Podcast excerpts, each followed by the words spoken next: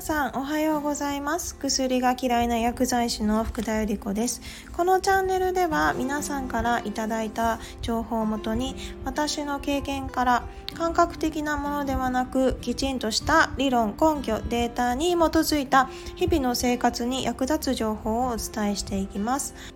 で昨日は、まあ、ペットボトル入りの緑茶の危険性についてお伝えしました。えペットボトル入りの緑茶の茶葉というのは、え、ネオニコチノイドと言われる神経に作用するような農薬が大量に使われていてでそれがまあすぐには症状として出なくても将来的にさまざまな障害が出てくる、まあ、不妊症であったりアレルギー性疾患生活習慣病あと認知機能の低下認知症にもなるというお話をさせていただきましたただちゃんとした正しい茶葉を選んでいただければ、まあ、すごくあのいい効果があるっていうのもお話ししましたね。集中力のアップであったりリラックスストレス不眠症の改善そしてえシミシワの予防や、まあ、認知症の改善若返りあとがんや糖尿病脂肪肝肝臓がんににも効果があるなんてお話もさせていただきました。正しいものを選んでいただければより健康になれますよなんてお話でしたね。で今日は、えーと、ペットボトル飲料についてお話ししていこうかなと思います。まだ季節的に暑いのであのまだ冷たいものを飲まれてる方も多いとは思うんですけれどまちょっと寒くなるとやっぱりあったかいペットボトル飲料も出てきます。で私あったかいペットボトル飲料ももう買わないようにあのしてるんですけれども、まあ、今日はそのお話も含めてあの皆さんにお伝えできたらなと思っています。で、まあ、ペットボトルどこにでもあるんでねすごく便利ですよね。ペットの略はポリエチレンテレフタレートと言います、まあ、自然界には存在しない人工的な物質で、まあ、非常に安定した物質なんですね。生物による分解を受けなくてで分子量が大きいです。で私たちの腸で吸収されにくいことが知られています。で消化吸収されなくて便便として排出されるんですね。なんで容器としてはペットボトルはまあ人体には影響なくて非常に安全であると言われてこれだけ浸透してきました。ただ最近のデータでは製造する過程ペットボトルを製造する工程で残ってしまった成分が非常に検視されています。それがテレフタル酸という成分になります。これは加熱によって溶き出してしまうことによって様々な健康被害が出るのではないかと言われています。まだあのこのテレフタル酸による悪影響は人による大きなデータっていうものは出ていないんですけれども厚生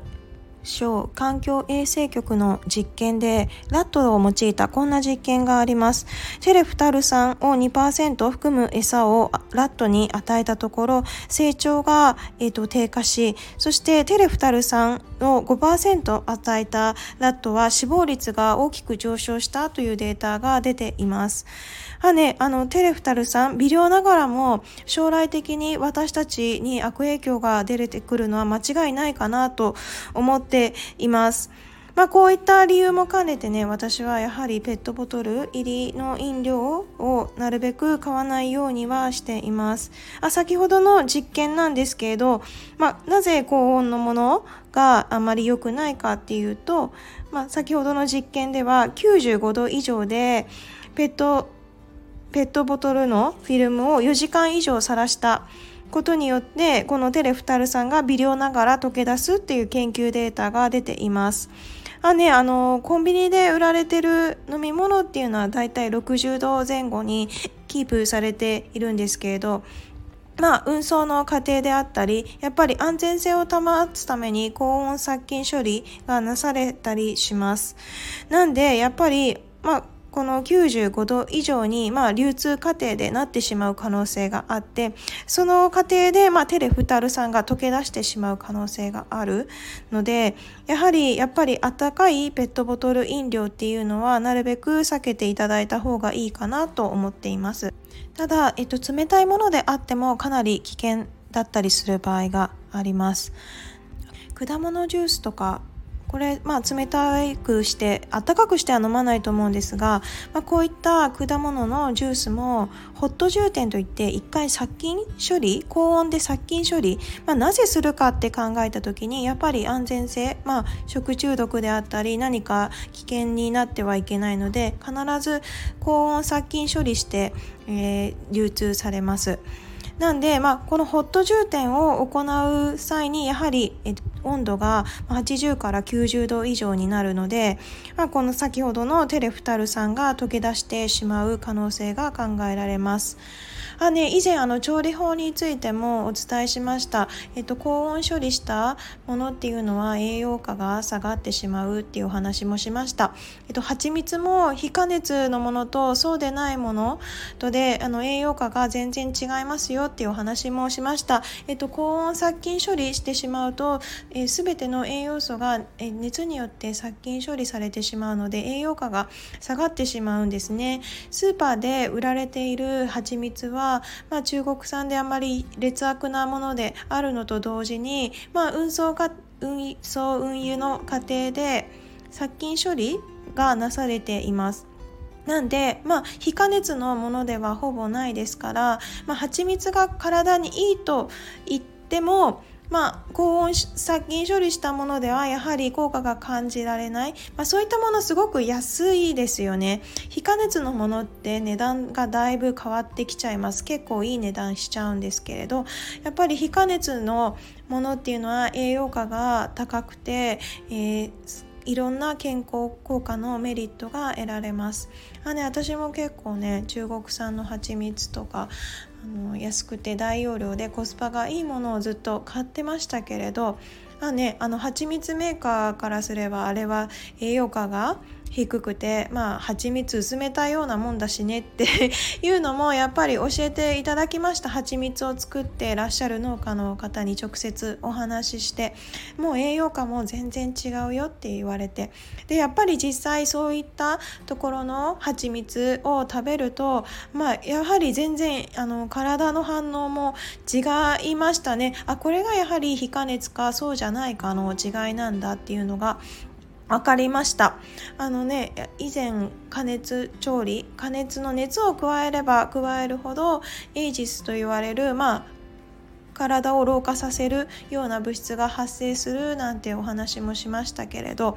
やっぱりあの高温加熱処理したもの安全性が高くするためにそういった処理がなされているんですけれどそういったものは栄養価がすごく低くなってしまいます。まあねあの食べ物に限ってではなくこういったペットボトルにおいても安全性を高めるためにそういった高温処理がなされた結果、まあ、その副産物としてテレフタル酸といった化学物質が溶け出して、まあ、これがまだそんなにデータとして出てきてはいませんが、えー、将来的にかなり悪影響が出てくるんじゃないかと言われているので。やっぱりね人工的ではないものから何か悪影響が出てくるっていうのはまあ今までお話しした